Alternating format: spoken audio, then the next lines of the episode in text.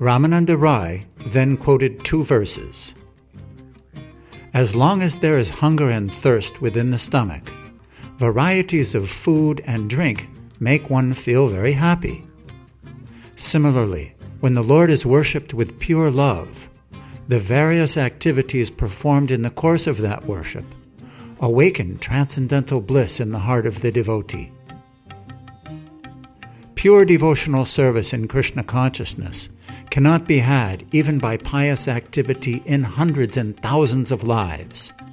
It can be attained only by paying one price, that is, intense greed to obtain it. If it is available somewhere, one must purchase it without delay. Purport by Śrīla Prabhupāda. These two verses are included in the Padyāvali 13 and 14, an anthology compiled by Srila Rupa Goswami. The first verse refers to devotional service in faith, and the second refers to devotional service rendered out of intense greed. The first is devotional service rendered in accordance with the regulative principles, and the second refers to spontaneous loving service to the Lord, without extraneous endeavor.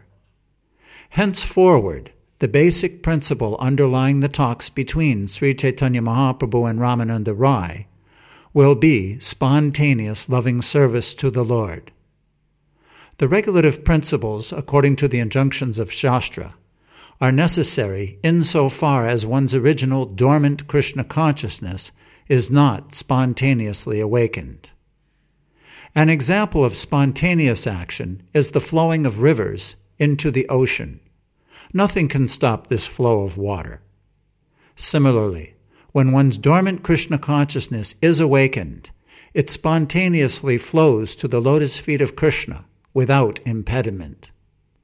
Whatever will be spoken henceforth by Ramananda Rai, based on spontaneous love, will be agreeable to Sri Chaitanya Mahaprabhu, and the Lord will ask him more and more about this subject.